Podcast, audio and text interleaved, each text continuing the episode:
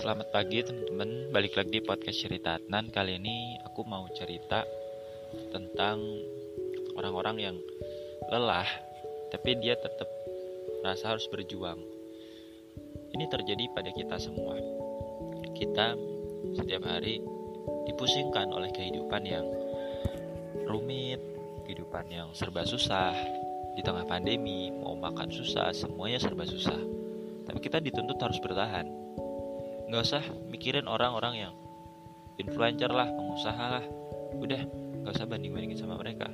Sekarang kita fokus sama keadaan kita dan melihat orang yang jauh di bawah kita yang notabene mohon maaf ya mereka jauh lebih susah makan mau tidur enak nggak bisa apa susah gitu. terlepas dari apa yang mereka lakukan di masa lalu. Kita semua adalah orang yang menderita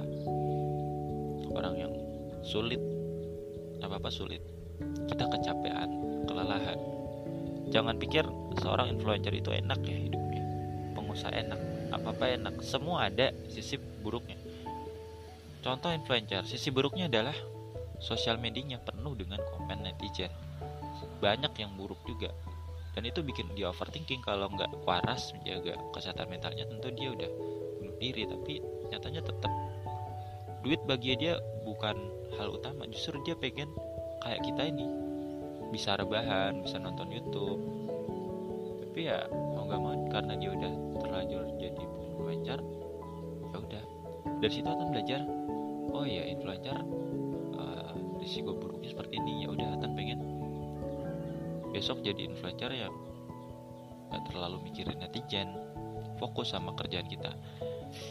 Ada aktor namanya Reza Rahardian dia kayaknya nggak punya sosial media tapi tetap berkarya banyak. Ini membuktikan bahwa kita nggak punya sosial media pun gak masalah. Adnan pun begitu. Cuma punya sosial media tapi bukan untuk kayak orang artis gitu bukan. Untuk pamer ini pamer itu enggak. Adnan cuma media berkarya supaya ini kenang-kenangan barangkali besok Adnan mati Adnan punya sosial media ini bisa dilihat orang gitu. Sesimpel itu. Dan hidup ini sangat melelahkan. Bagaimana kita meraih cita-cita kita impian kita semua dikorbankan ada harga yang harus dibayar. Orang yang sekarang terkenal dulu mereka biasa aja sama seperti kita. Mereka sampai sekarang pun biasa aja. Coba tanya ke seluruh dunia maka kenal? Dengan enggak. Ada nggak jawab. Nggak kenal. Orang Indonesia aku pun nggak kenal. Artis ini oh ini artis ternyata. Ya karena emang dia sebenarnya sebenarnya nggak terlalu terkenal. Suatu saat dia akan dilupakan juga sama seperti kita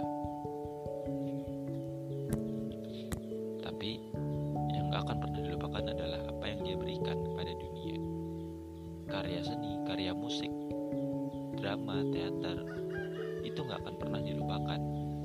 Tapi dirinya itu pasti dilupakan cepat atau lambat. Kalau kita lihat orang produktif hari ini, dulunya adalah seorang pemalas seperti Adnan. Aku juga dulunya malas, nggak tahu mau ngapain, gabut, akhirnya buang-buang waktu.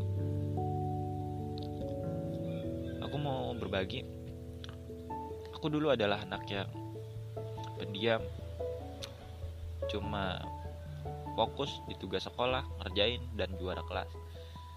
Itu berlangsung dari aku kecil sampai aku kelas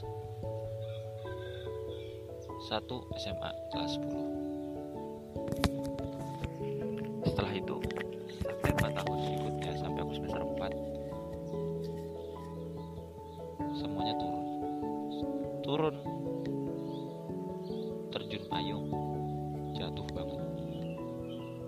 sanalah masalahku muncul. Berawal dari aku kelas 2 SMP kelas 2 SMP aku kenal sosial media. Sosial media Instagram. Aku belum terlalu pengen gitu main sosial media. Mulai 2016 sosial media mulai naik. Aku kenal perempuan pertama pun lewat Instagram. Tapi akhirnya masalah muncul oh gini ya rasa sakit hati. Aku menjadi labil. Masalah keluarga masalah kuliah. Nggak bisa bayar uang gedung uang kuliah gitu. Apalagi aku ada di kelas yang apa ya gengnya sangat kuat. Aku yang individual gak punya teman susah. Susah adaptasi. SMA adalah masa-masa sulit buatku dua tahun terakhir. Nilaiku udah amburadul nggak jelas udah nggak ada harapan SNM gimana nih mau kuliah juga? Nilainya gini pas-pasan. Mau kerja juga nggak bisa karena aku anak SMA akhirnya ada seorang kakak kelas ngasih aku buku. Yaudah aku pelajari itu. Dan alhamdulillah aku diterima di biologi gitu. Ya emang takdirku mungkin seperti ini. Aku nggak bisa membayangkan gimana aku nggak kuliah nggak bisa kuliah dan aku harus kerja kerja apa gitu. Apalagi di masa pandemi. Aku nggak punya motor nggak punya sim mau kerja apa gitu. Cuma merepotkan orang tua aja di rumah. Bayangkan dua tahun lebih aku nganggur nggak punya kerjaan. Mau kuliah nggak bisa tapi alhamdulillah Tuhan ngasih aku kesempatan kuliah untuk ya seenggaknya memperpanjang masa hidup lah. Nggak malu-maluin banget. Masih ada sampai tahun depan. Tapi nyatanya aku masih belum. Belum bisa gitu. Nilaiku sangat buruk. Nilaiku sangat jelek dua tahun ini selama kuliah. Sangat-sangat memprihatinkan. Diterima kerja pun gak bisa.